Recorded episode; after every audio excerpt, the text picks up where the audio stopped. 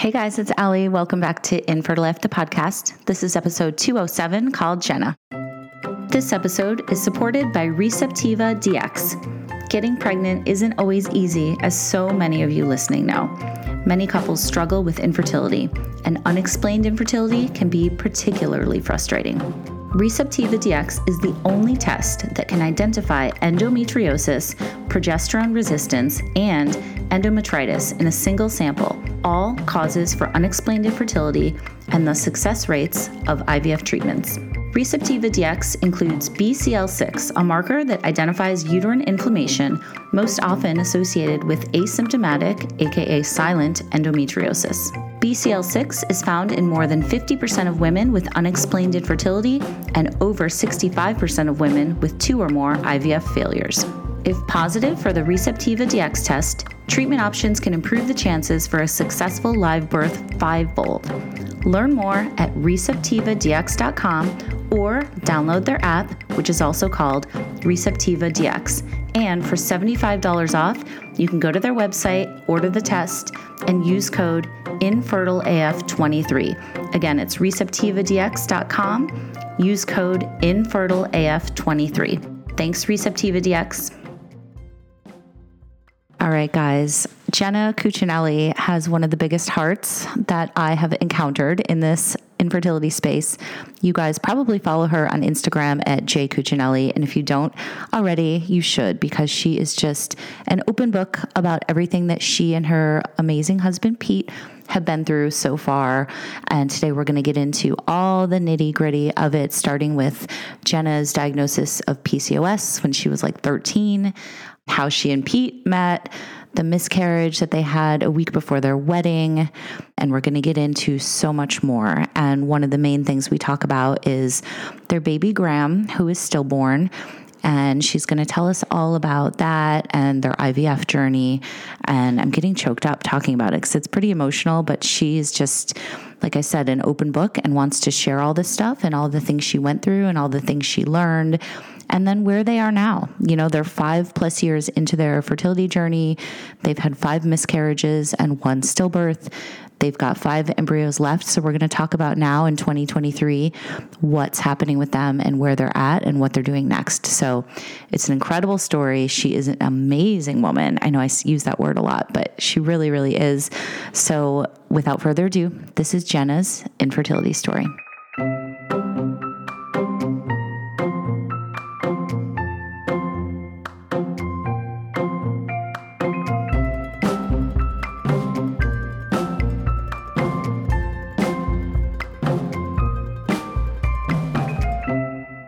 We go. Do you like that creepy little recording in progress?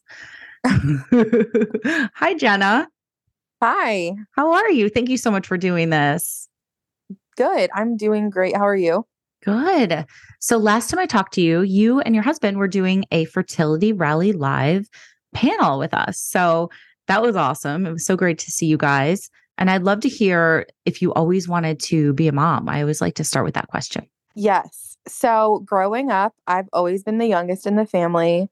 I've always had to sit at the kids' table, though, like when my cousins started having kids because I was the youngest. So, mm-hmm. I've, I've always loved children. And so, when I was 13, I was told I had PCOS, which I mean, you look back now and that's like, oh my gosh, a long time ago.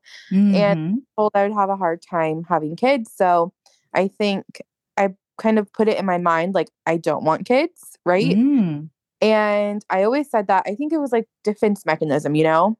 Totally. Like, I didn't think I could have them, so I was like, I don't want them, mm-hmm. and kind of had that mindset. But in my heart, it's always been there.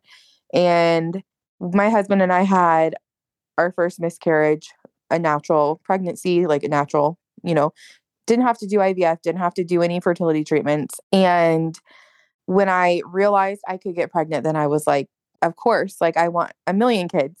Right. so, yes. Short answer, yes. Can you tell me can you tell me a little bit more about the PCOS diagnosis? Like what did you how did you get diagnosed? What did and what did they tell you specifically were the reasons that you were going to have problems later down the line? Yeah. So I was young and I always had really, really heavy periods. And it's crazy because I don't get them now. So how that Mhm. happens, it's insane, but PCOS is just fun. And so I, you know, I just remember getting really heavy cycles. My parents bringing me, you know, to the OB, which when you're young, you're like, uh, don't want to go. And I kept getting cysts that would rupture and I would be in so much pain. oh and it- yeah. And so they diagnosed me with PCOS and um, even on birth control at a young age, which now I'm like, why was I ever on birth control? You know, I look back, I'm like literally like stuck. Like, I don't think they actually told me why, just because my PCOS. Like, they Mhm. never hmm said anything. Okay. just, You're very So- cystic, and that's why. Let's fast forward to when you met your husband. How long before you guys started talking about the future and family building and all that?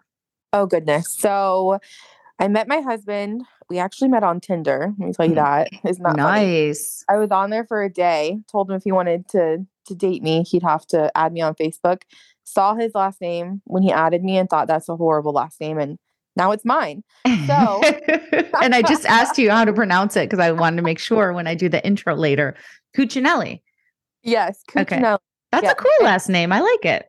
I do love it now. Um, but when I saw it originally, I was like, man, that's a bad last name. Like, I don't even know how to say that. But There's a lot of consonants. yeah, our our relationship, like we've just really become best friends since day one. So we moved in together after dating for three months. It sounds crazy. Got engaged two years later, got married 18 months after that. And we actually had our first miscarriage a week or so before our wedding. I'm so sorry. Thank you. And so that's when I was like, we just have to keep trying. Like, we need to do what it needs to, like, what we need to do. And I knew Mhm. I'd have a harder time conceiving because of the PCOS diagnosis at a young age. And Mhm. so we just went straight in from there and we've not been stopping since then. But I Right. actually told my husband, I'm very blunt. If you guys know this, if you follow me, Mhm. um, I told him, I'm pretty sure it was our first date. I said, by the way, I'm moving across the state in a year and I'm going to have a hard time having kids. So, Mhm. not sure if you want to sign up for this. Mhm. What did he say? So, he stuck around, you know? So, I mean, how could he not? And you guys are so cute together. But yeah, That's that's a lot to, to swallow at the beginning of a relationship, you know? And some Yeah. people might be like, oh, I don't know if I want to go down that road. But, you know, I feel like I was always so honest and blunt. And I was like, listen, this is what you get. Mhm. yeah, that's amazing. Good for you. And I, I never in my life actually thought it would be the truth. You know what I mean? Like, yeah. I thought, oh, it won't be me. Like, it won't actually be that hard. And little did I know when I thought hard, like, oh, a year, two years, Right. here we are, five plus years later. Right. So never thought that that long, you know? yeah. So is that the chronology, Jenna? You started five plus years ago. That was when you guys had had had the first miscarriage. Yes. Okay. So tell me about Yep. that. Like after, you know, lo- having that loss, which is so devastating. And, you know, I've had four, and so many people that are listening have had multiple or even one. You know, we always say it's not the grief or pain Olympics. It doesn't matter how many you've had, but they're all terrible. Um, how, how did that feel for you? My feelings after the first one was like almost I was in shock because I didn't think I could ever get pregnant, right? And especially naturally because at that time I was on birth control. Mm-hmm. Mm-hmm. And so our plan was to get off birth control, you know, right after you get married and then you start trying and all that went out the door.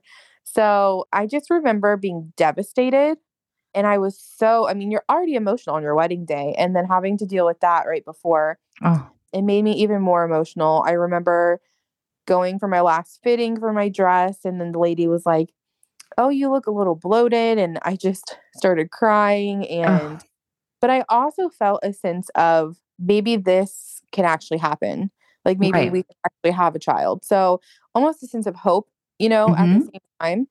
mhm, But I had no idea we'd be where we are now, you know, mhm, mhm. um, from that. okay. So what happened after that? Chronology wise, when did you guys end up seeking help?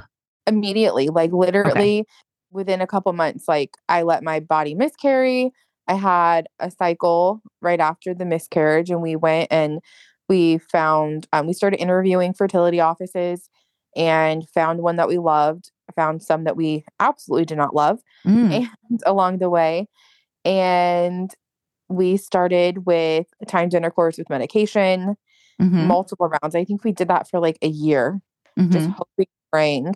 And maybe six months. I don't know. Gosh, the timeline these days, I feel like I'm getting so old. I don't remember. I know it's so hard to keep Um, track. Yeah. And then is. we went to inseminations and then we went to IVF. So it was, we kind of, and being a chiropractor, I struggled with doing any form of anything because, you know, I have the chiropractic community telling me, rub essential oils on your wrist and get an adjustment and you'll get pregnant, you know? And Really so, interesting. Did you believe that stuff too at first, like having that kind of a background? oh, no. Um, Okay. my peers, I love you. chi- you'll find with chiropractic, I like to call myself like half crunchy, Okay. you know? So Yeah. you have the crun- crunchy being like the people that are just like everything organic, everything essential oils, everything, all of that. And Mhm. I love my non-toxic stuff, don't get me wrong, but and I love my oils, but there's a time and place for medical intervention and I just knew in my heart that's what we needed. But I was in chiropractic school, so I was surrounded by these people that you know, medicine, oh my god, that's horrible, right? Right. So I really struggled with just being okay with it, you know, being Mhm. okay that I had to seek help. And not only that, my peers thought I was crazy because at the start of our journey, I was 24, Mhm. almost almost 25. So I was 24 and I'm going to be 30 on Saturday. And so I just cannot believe it's still been this long, you know? Yes, absolutely. So did you kind of have to hide it from your chiropractic friends and like once you started seeking treatment or were you str- I feel like you're not the kind of person to hide that, right? You're just like this is what what it is. well, you should have seen old Jenna. So nobody knew about anything until we did IVF. I didn't actively tell friends that, you know, I think my best friend, my parents, and maybe a couple people knew about the miscarriage, Mhm. but not tons of people. I didn't announce it. I didn't share about it. This Mhm. was, you know, before my whole life was on social media. Mhm. And I didn't say anything about the timed intercourse with medication, nothing about inseminations. Now, there was a couple of peers in school, and they were always like my partners when we had to take tests and stuff. And they, because, you know, chiropractic, you have a lot of hands on things, a lot of using different modalities and like the e stim machine and stuff. And if you're pregnant, you can't do certain things. Mhm. And so I always had these partners in school, my peers, and they were just some of them were so great because I had to relay that information to my instructor like, "Hey, I might be pregnant. Like I Mhm. can't do that." And it was so hard because it was like I felt like they probably thought I was crazy. Every every single test it was like, "Hey, I might be pregnant." But like I don't know because Right. we're always going through something. So I kept it very hidden until we did IVF. Um Okay. and and it was hard because, you know, when you get married, what's the first thing people ask you? "Oh, so when are the kids coming?" Exactly. Like at the wedding reception. They're like, "Okay, yeah.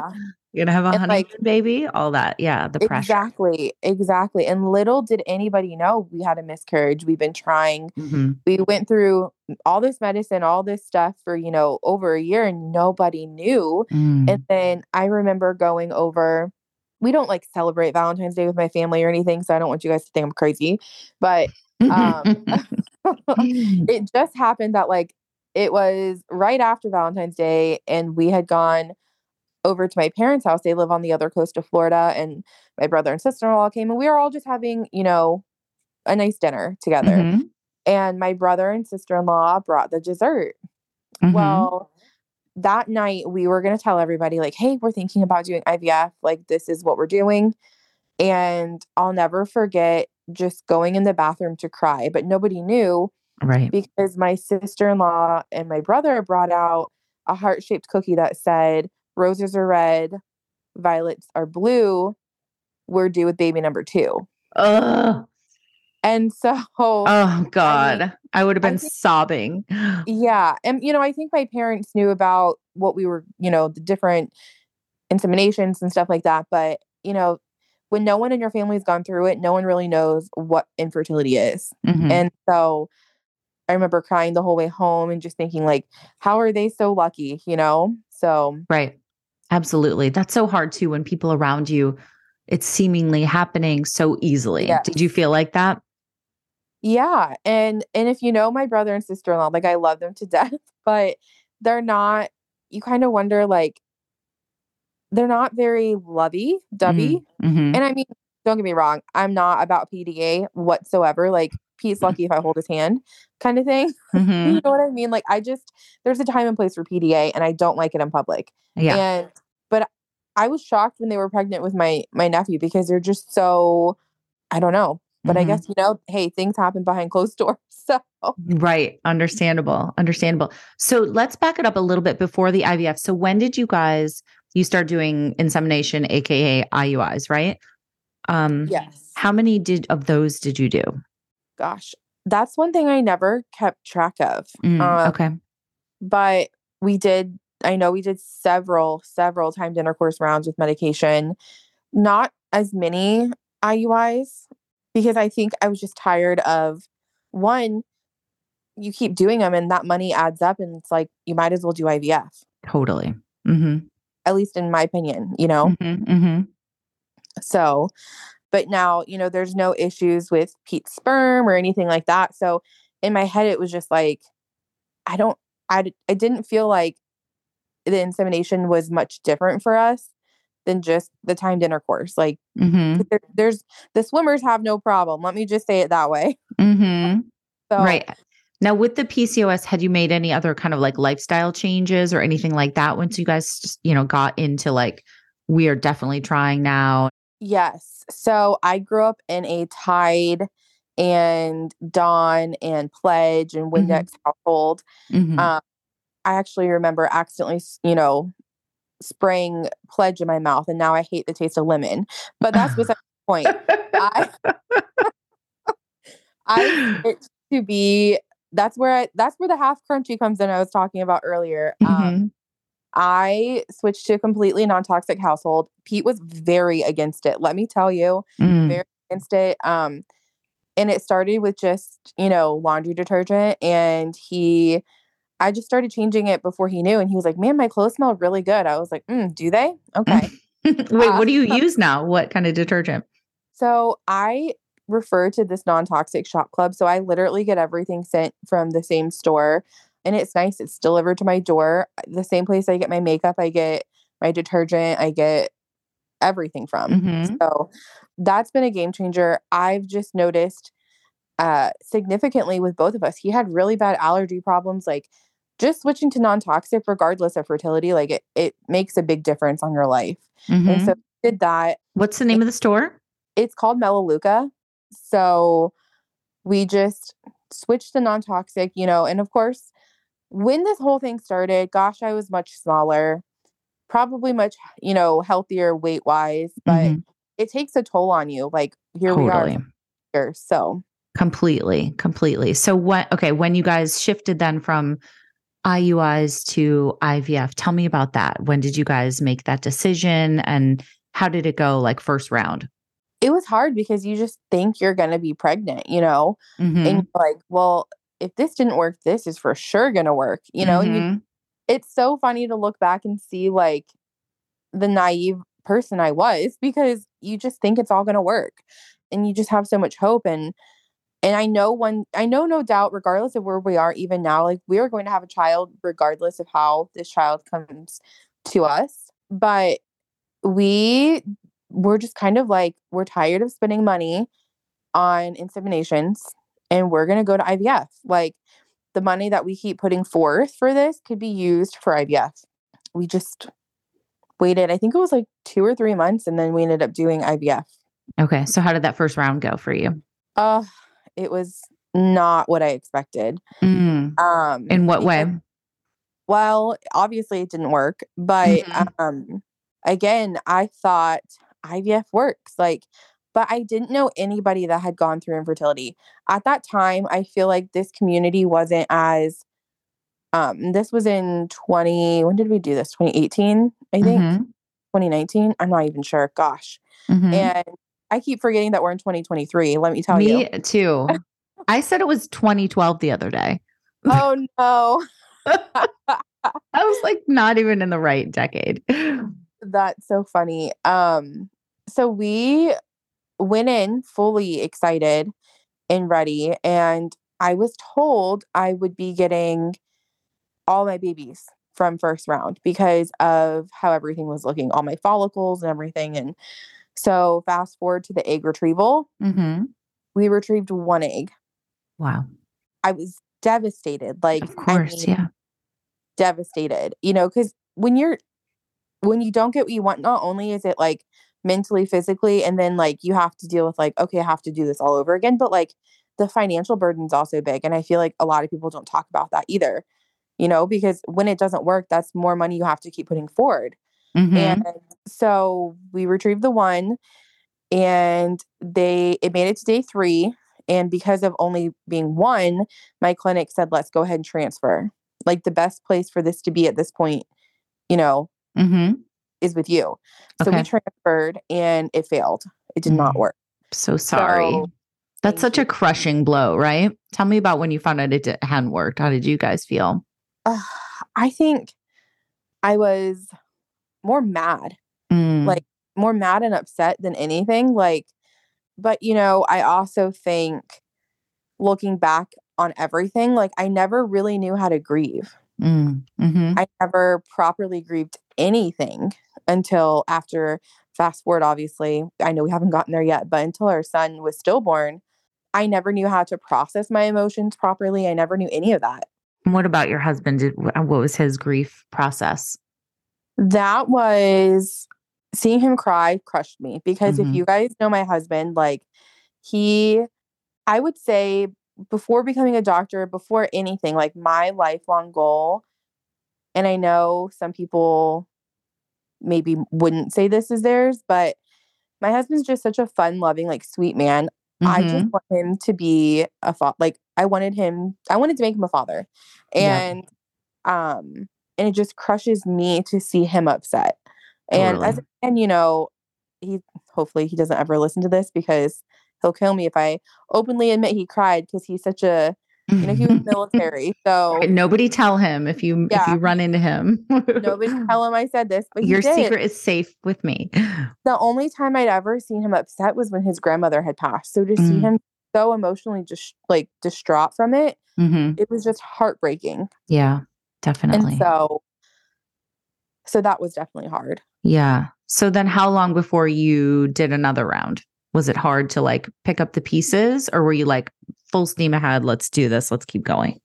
Well, we're like, let's give it a few months. And then COVID hit. And it was almost like God's way of saying, like, you need to take like a break. Mhm. And so we took a year off from actual treatments. And I thought in my head, this is where I'm going to do it naturally. We're going to get pregnant naturally. Like, this is going to be our year. I actually remember 2020, we have a picture of us holding a letterboard saying, This is our year. Mhm. It wasn't our year, but as far as fertility treatments go, because COVID and the, you know, the clinics were still open, but I just remember all the things going around. Like, you didn't even feel comfortable going out half the time Totally. let alone trying to transfer and then seeing all these women having babies and not being able to have their husband with them or you know having to wear a mask and all these things i was like that's not what i want Right. i've worked this long like I- don't want that i don't want my memory of having a baby and taking so long to like be just me mm-hmm. Yeah, that makes a lot of sense. we took some time off we i did acupuncture for a year straight Uh huh. Um, i did it the natural crunchy way and did not work Okay. So um, I thought, you know, then I can always tell people I did try again, you know, Exactly. Yeah. no. So, but I did learn a lot. And I think it was good for my body to take that time off because I do think one thing a lot of people don't do going through infertility and going through treatments is take a break. Right. And I think it's so important to know like you need to take a break, but only you know when you need that.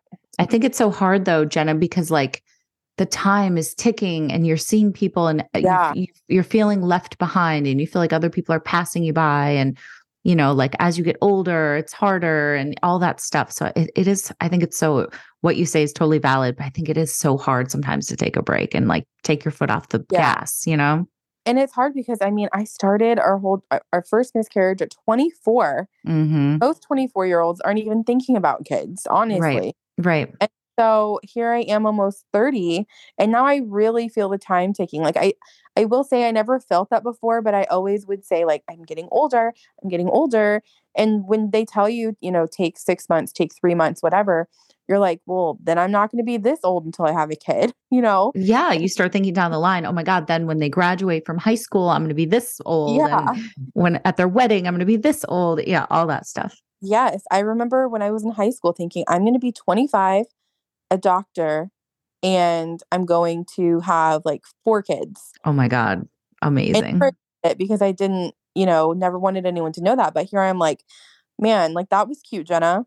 Right, exactly. So what happened next? So we finally decided to move forward with IVF again. And we did our, I'm trying to think the year, egg retrieval in 2021, our second egg retrieval. And we did change a few things. Um, the funneled enema, I don't know if anyone's ever had to do that before their egg retrieval. And let's be real, I'm a thick girl, you guys. I was not when we started, but I have a few extra pounds to love now. So, Mhm. we decided it was best to do an enema to flush everything out because I was really concerned like why did I have these follicles, Mhm. you know, but only one egg.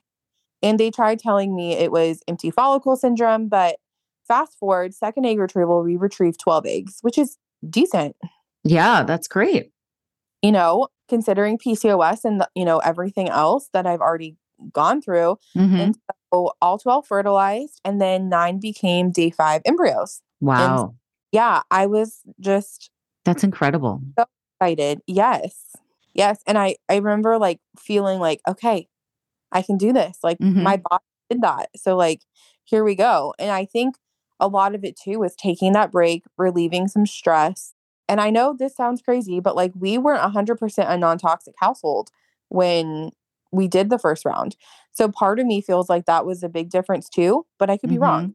Right. I thought switching just my cleaners and stuff was important. But then I found out like, no, it's my skincare, my hair care, my makeup, my everything. hmm So you have that many embryos, and then was it transfer time? Oh, so I wouldn't be Jenna if I didn't have some hurdles to go through. So I, and it's not as common with 12 or yeah, with 12 eggs retrieved, but I ended up having extreme over um, ovarian hyperstimulation syndrome. So OHSS. And it was so fun. I'm just kidding, guys. It's not fun. I don't Mm. I don't recommend it um to anybody. I felt like I had like an ocean in my belly and it was like just so painful. And so I gained 17 pounds of fluid in 2 days. Oh my gosh. Yeah, that's Like extreme. that must have been so uncomfortable because you just feel like you're not in your body at that point. I could hardly walk. Like I you know those little um like the balls that you tap back and forth? Mm-hmm. Yeah. I felt like that was my ovaries. oh, yeah. Like, it was just so bad. And so, you know, they tell you to eat all the salt, drink all the Gatorade, not have any water. And I tried everything I could, but I had to go in um, and I had to have it drained. hmm So I had that drained. And because of that, I couldn't transfer. Okay. So then that was January. We took off, took off February kind of in a sense of like starting my first frozen embryo transfer because the first transfer was a fresh transfer. And so I prepped and then we transferred our son Graham on March 17th.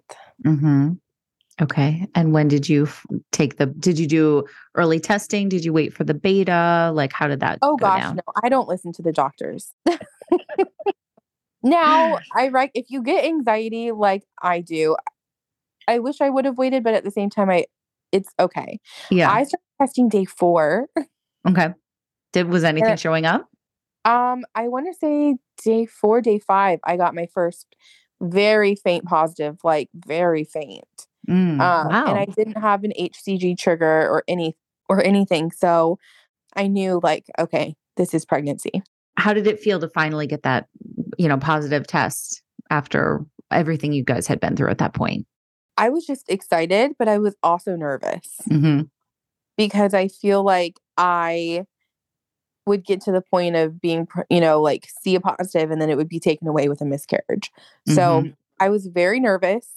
And at the time, there was a lot of people in the infertility community pregnant, further along than me, but pregnant. And I remember they kind of like seeing other people's posts gave me a little bit of anxiety. Like, Mhm. I'm waiting for 13 weeks. I'm waiting for, you know, once they would hit that mark, then they would be like, no, I'm waiting for 20 weeks of viability. And I was like, I can't do this. So I just remember having to like be in my happy bubble and ignore everything. But I became so sick when I was pregnant. I I was just so, so sick. The Mm. whole yes.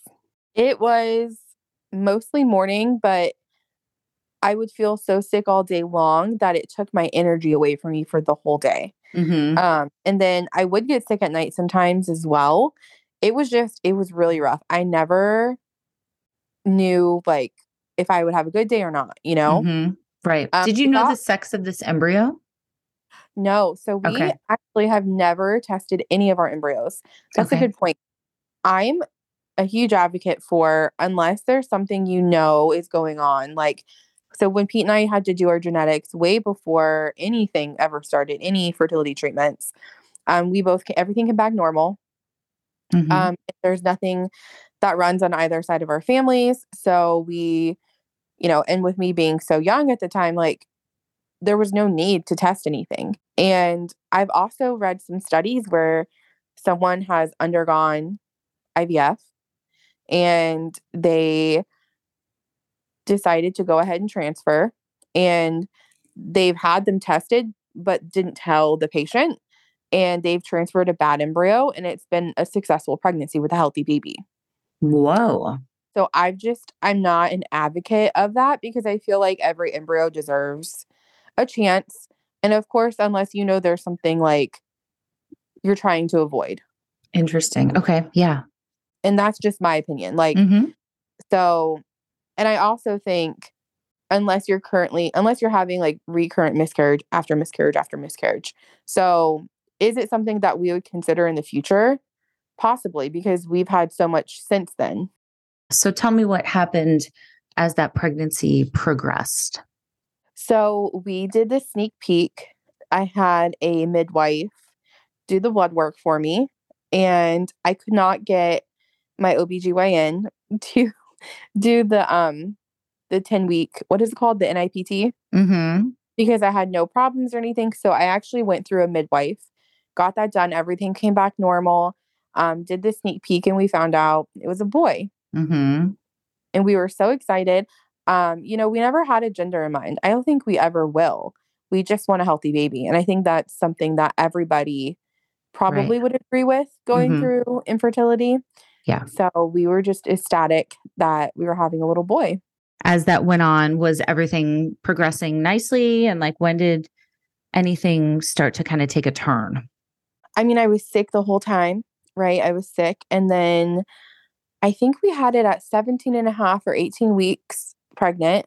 We had our gender reveal party. So we weren't your typical, like, we don't want to know. We were like, no, we're going to know, but we're going to surprise you. Mm-hmm.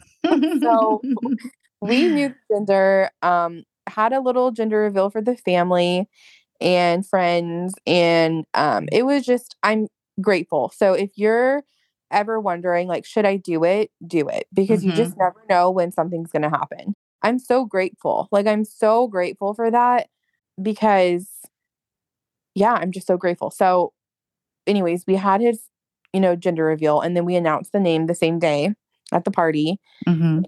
So then everybody knew we were having a little boy, Graham Carter Cuccinelli, like the cutest name in the world. I don't care what anyone says. Yes. Um,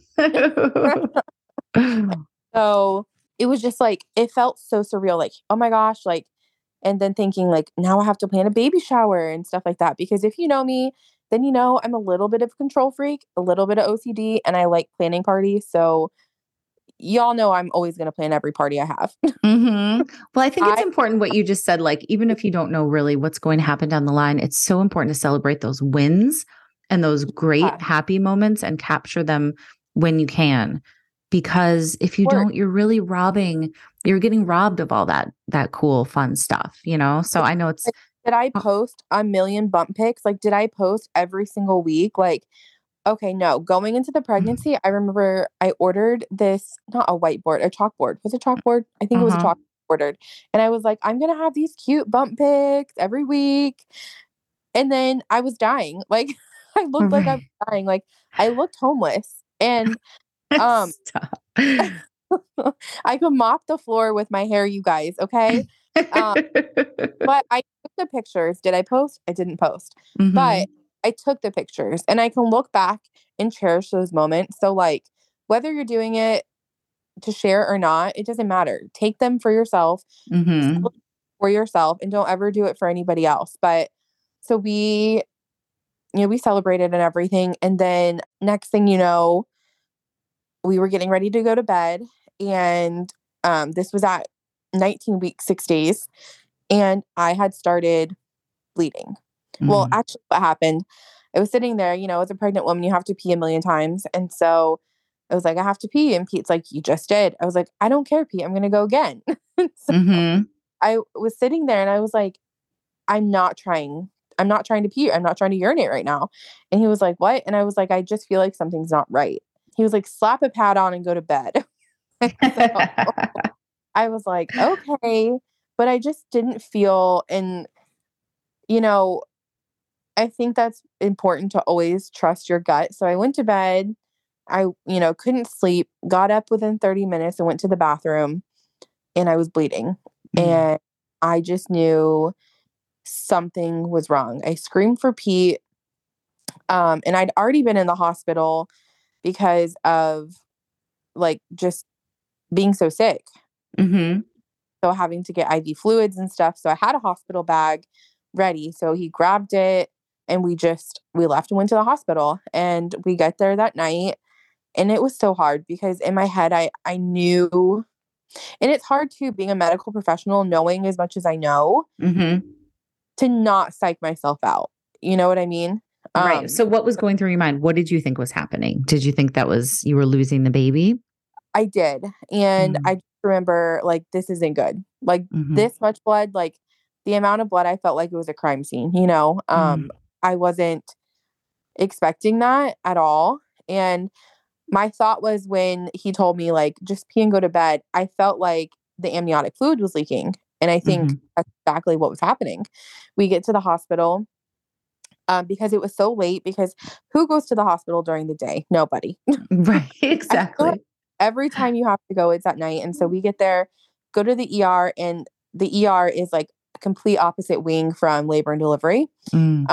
We get brought to labor and delivery. I get wailed there the whole time. Pete's with me. And the lady's just all like, I'm so excited for you. Like, what are you having? And like, read the room, Linda. Oh my God. Come on, Linda. So, like, I'm literally here, you know, probably crying my eyes out. And I don't know how this lady thought it was happy tears, but yeah. they weren't because I was so stressed. Oh. We get in the room, doctor comes in, does the ultrasound, um, and Graham's still there and he's still with us. So we were very happy. And, you know, they give us the two the two possible things that can happen. The amniotic fluid will regenerate on its own, or you'll lose Uh-huh. the baby. Oh my gosh. And I knew in my heart what was going to happen. I just felt it, you know, like, and I think that also that motherly instinct. So we had no choice but to just stay there. And so next morning, they come in to do another ultrasound. It was like probably mid morning, like brunch time, you know, and we got the words of there's no heartbeat. Gosh, I'm gonna Mm. cry. I I'm feel like it's so good. I never normally cry. I'm so sorry. You can cry all you want on Yeah. the show, of course. and it just breaks your heart into a Of million course. um and going into like having being pregnant like one fear of mine was always giving birth Mhm. but at that moment i had no control i had to do it you know? And I'll say it a million times over just seeing the look on your husband's face to know that like your baby died mm. is the worst thing ever, you know, because men don't show emotion. Mm-hmm. So when they do, you know, it's like, you know, us women cry all the time. I cry but, like every day. exactly. But when a man cries, you're like, oh, mm-hmm. like I, drops, your shoulders drop, your heart drops, like everything. And so we it was the hardest day of my life, hands mm, down. Absolutely. Um, and you know, I'm very grateful that I've never had to experience loss besides I had a grandpa that passed I was not close with. So emotionally wasn't that that hard when I was about 12 or 13. But besides that, I'm thankful my family is all here. Mm-hmm. So this was my first, besides miscarriages, real big loss. Mm-hmm. Mm-hmm. It's your own child yeah, it's devastating. It's, yeah. And so um, I'm grateful for the nurses. I'm grateful for everything. And so, next thing you know, the next day, we gave birth. Well, I say we because if you guys knew how hard I squeezed Pete's hand, um, then you would know he was equally part of that. but, mm-hmm. and then we were able to spend time, you know, with him. And it was just the hardest thing ever. And so, advice I would give to somebody going through stillbirth is mm-hmm. the pictures, take the videos, take yeah. everything. Were you um, able to do that? We were. I'm so grateful. Now, as far as like sharing, I know many people are different. I have several friends I've met, unfortunately, through the stillbirth community. Now I'm grateful for them, but I wish we would meet with, would have met with living children, you know? And some of them share their photos and i think that's great if that's how you are and that's mm-hmm. what you guys as a couple decide to do now for us we've decided to keep those photos for ourselves yeah that's great um, and we share you know ultrasounds and memories and pictures like that but we did take all the pictures we had the hospital take pictures you know footprints handprints all the things mm-hmm. do it all because you you know i look back and i'm like we had a day with him mm-hmm. and he was alive for that day. So he mm-hmm. was already gone. And it's difficult because, you know, you go into the hospital pregnant and you leave with a box. Yeah. So that's awful. Oh, I'm so sorry. I'm so, I'm so very very glad for you guys that you did do the photos and everything you were just saying. Um, yeah. And I'm glad you've been able to connect with other people as well. What are some things that you've picked up from these other, you know, parents who've gone through stillbirths? Any like if someone's listening and maybe this has just happened to them or something, anything that you've learned like or that you know now that you kind of wish you knew when you were in the midst of it? Yeah, you will be okay. And it's okay to talk about your baby. Mm-hmm. Uh, you know, like I said, thankfully our family hasn't experienced much loss. So people didn't know how to talk to us, what to say. Right. So oftentimes things weren't said or people didn't talk. Um, and so to just not ignore it, like that child is your child, they're in heaven and you will meet them one day. And the fact of the matter is, is that that's still your baby. You can talk about him to the world. Mm-hmm. Um, and that's what I do. Like every single time someone asks me now, like, do you have children? And I say, yeah, they're in heaven. Mm-hmm. You know, um, yeah. and it's it's nice to meet people in the community because you can all talk about your babies without someone feeling uncomfortable. Mm-hmm. You know, but it's also okay to make others feel uncomfortable because you went through something tough and they have no idea what it's like. Right. And I think so, being so and, candid about it sometimes also is good for the people that mm-hmm. don't realize because they're like, oh, I didn't even realize it's just a learning experience almost, you know, and mm-hmm. hopefully taking away not only the stigmas of it, but just talk by talking about it, then it makes it a little bit more comfortable the next time somebody might have to talk about it or something. I think you're right. Like from what I've heard talking to other moms and dads who've gone through stillbirths is like people avoiding the fact avoiding the topic of the baby altogether is really hurtful. If you ignore it altogether, then they feel as if their baby was never exactly. Here, you exactly. know? Yeah. Um, and I think that's important when, you know, I remember people saying, like, oh, are you going to try again? Like, hello. Mm. You know, it's kind of like, I'll put it in perspective like, it's like losing a spouse. You Mm. know, if someone's spouse dies, you're not going to say, so you get married again? Right. I mean, some people would, right? And some people might, but right. might, you might need to cut those people off from your life. Mhm. But, Completely. yeah, it's you know, it's it's a loss, and a lot of people don't get it because they didn't meet that person, and so I think that's a big part. It's a really good way to put it. Really good point. So, how was the process after that? Of, of course, we know you never, quote unquote, get over something like that. You know, that grief is not a straight line. I'm sure it comes and goes in waves. How's it Yeah. been for you guys after the loss of Graham? You know, Pete is my best friend, and through all of this, we I feel like we just get closer and closer. And so I'm grateful that he has been as supportive and I've been supportive for him. And so we've had each other, and that's been amazing. But we also had to learn how to grieve together. And Mhm. so he very much didn't want therapy. He was like, you know, he's a tough guy. He was Army infantry. Of course, he doesn't want that. But I finally convinced him to do some. And, you know, here we are now. We don't we don't go to therapy anymore. And it was strictly for grieving. And it's exactly what we needed at the time. Um, he quit going after about three months, Mhm. and that's what he did. I went for a whole year. Mhm. Um, and it helped us, gr- you know, helped us grieve, helped us get through everything. But also, I can say hands down, if you knew us before our son was born, you know, before Graham, you don't know who we are now. Like, we Mhm. are such different people.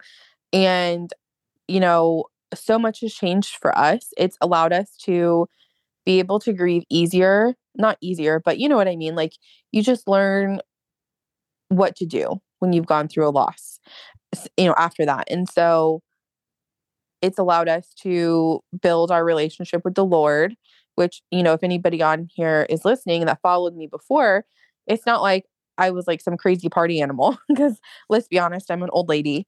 um, Literally, my ideal Friday night is reading a book at home, okay? I love um, that for you. Yes, I love that. And if you're old, then I'm like in the grave. Like, Oh no. but I'm just, you know, it's just really it's taught us just I don't know. We've built our relationship with the Lord and I feel like we've just grown as people, like as individuals. Mhm. And it's allowed us to realize that life is short. You don't know what is going to happen tomorrow and celebrate every single thing you can every chance you get. So since then, you know, we took we took about gosh, how long was it? About 5 months off and then we went to go transfer in December. So Graham was born July 16th, 2021 Mhm. and we wanted to transfer immediately and I think it was just trying to fill that void, you know? And our next transfer was canceled Mhm. and I was bleeding. I had really bad postpartum problems. Um, and then we tried to transfer again and it was canceled. And that was January 2022 or February. And it was canceled because still bleeding in postpartum complications. And, you know, after stillbirth, your body is going through postpartum. And if you have a baby living, you know that you can't just get, I mean, some women do get pregnant right after, but Right. it's not recommended because your body is healing. And so I was so concerned with just getting pregnant and not letting my body heal. So after the second canceled transfer, I decided we were taking six months off at least, minimum. Mhm. So it was great. Like I felt like I could live. I didn't feel like I, you know, was constantly like, I don't know what I'm doing next month because I might be pregnant. Or- I can't book the cruise or I can't do whatever. So Mhm. um, fast forward, we transferred embryos in November this year. Mhm. Oh, also, and after Graham's stillbirth, I had retained placenta. I had to have surgery for. So that was that was hard as well. So there's just a lot, and I guess my point is is like going through it, allow yourself to heal, and just don't rush the process. Um, Mhm. And I look back and really trying to transfer immediately was just me trying to fill that void on 100%. Yeah. And so truly I felt ready this last year. And so November we transferred. um, we transferred two embryos Mhm. and um, I was pregnant. And what Graham taught me was to celebrate every win. And so I feel like most people would be apprehensive sharing before, you know, the safe time that people call it, right. you know, first trimester. But I did. And I'm, Mhm. I'm, I did. Um, you know, we found out on the 23rd of December that we lost the baby. Mm. And it was hard because I thought we were finally going to be bringing home a baby again. Right. But I I it's been easier to get through emotionally Mhm. after learning how to grieve with Graham. hmm And Yeah. so I'm grateful for the therapy I did. I'm grateful for the self development I did over that year. Um, and so that all has brought us to where we are now. And so still currently going through the miscarriage and Mhm. that's been hard because I've had several miscarriages and this has been the hardest. I mean, I'm still not at zero. My HCG is not at zero How often are you having to get the levels checked? every single week. Yeah, that's tough. Yeah. It's such So- a emotionally like a in limbo place to be where you just want to get it over with and done with, but you also Mhm. probably kind of don't because then that means it's over for good. You know what I mean? Like it's such a Yeah. complicated mental situation too. Yeah. And I mean, I feel like I've been pretty good with not crying too too much. Poor Pete. Um, but I soon, you know, I did opt to take, you know, there I was given three options if I wanted to naturally do it, if I wanted to have a D&C, or if I wanted to take the pill. And so, you know, I opted to take it. The Jenna back in 2017 probably would have never said yes. Mhm. But you know what? I knew that my body needed to get everything out. And I knew that I needed to do what I could to get it out as quick as I can because I had retained placenta once. I don't want to have to deal with that again. And so then the bleeding did stop for a while. And I thought, oh, I'm done. And then I remembered getting ready to go somewhere and I started cramping and bleeding again. I was like, oh, just kidding. yeah. Um, I'm just ready for it to get to be done. But that is Right. where right. I know I've left some things out in between all no, that. that's okay. We've are five plus years into our fertility journey, five miscarriages now, and one stillbirth. So Mhm. five embryos left. And honestly, I've had people ask me, like, well, will you share again online? Like, I will share our journey in real time every single time. Mhm. And I say this because after losing our son, after losing anybody, I'm sure if, if you're on here and you're listening and you've lost somebody in your life, whether it's your own child, which I would never wish on anyone or just anybody, Mhm. you know how hard it is to go through that. And for us, we found out who our real friends were Mhm. the people who, you know, aren't afraid to ask how you're doing, aren't afraid to just call you, aren't afraid to stop by or, you know, just send flowers, like just acknowledge the loss Mhm. because there was several people that we thought we were much closer with that didn't acknowledge it at all Mm. and i'm forever grateful for the community like i i know everybody always says like you have so many followers but like they're not even followers they're my friends like every single yeah. person you know i will always make it a, a point to message back every single person so if someone's on here listening and i haven't i'm so sorry message me again but um Mhm. i do like this community is amazing i have met so many amazing people on here so Mhm. many wonderful people and every single person that i talked to on here was there for me Mhm. stranger and i've not met half of them Right. were there for us when we lost graham we're there for us after this miscarriage so Mhm. you know just a reminder that like people that are supportive don't have to be who you thought your best friend was or your family it can be complete strangers and sometimes that's needed Mm-hmm. So, how are you guys feeling like right today, this very moment? Like, how do you feel about everything? Are you in the kind of wanting to take a break headspace? Like, are you just like mentally, where are you at with everything? yeah so i think uh where we are now is just like why does this keep happening Mm-hmm.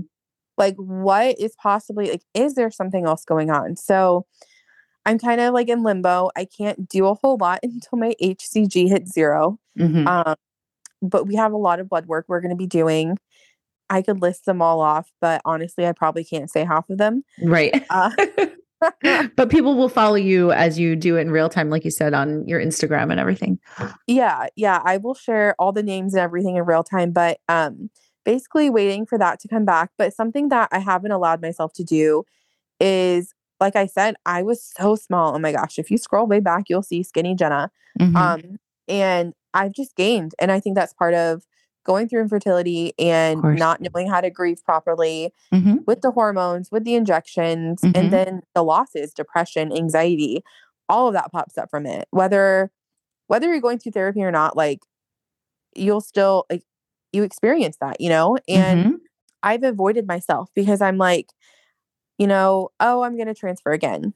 Oh, I'm going to do this. I'm going to do that. And the weight comes on and it keeps coming on. Mm-hmm. So I've decided that we're going to get all these tests done and my goal is before we ever transfer again, I have to lose 50 pounds. Like it's not being told mm-hmm. to me to do that. Mm-hmm. I just, I want to feel better. And so that's where I'm at. And I'm down nine.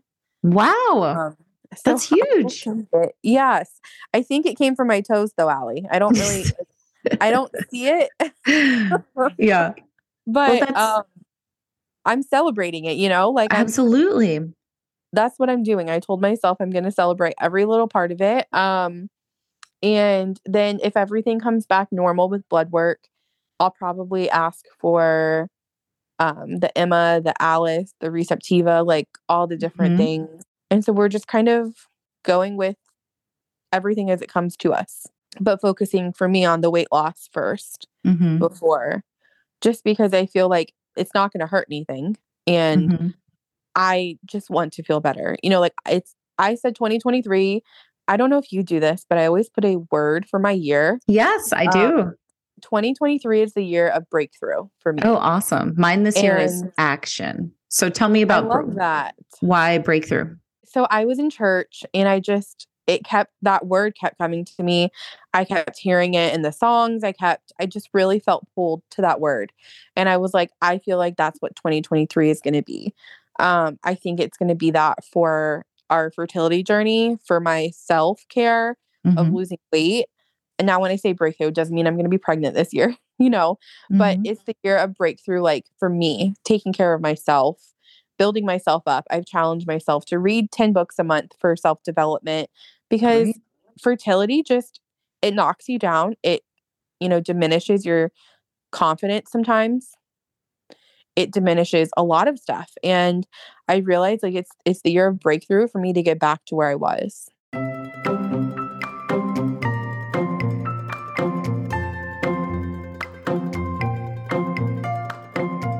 Okay, thank you guys so much for listening. Jenna, I just love you to pieces. And I'm, you know, I know our friendship is going to continue and I can't wait to see what happens next for you guys. So I also want to let you guys know that Fertility Rally membership is open and we have an incredible new thing called Rally Guys.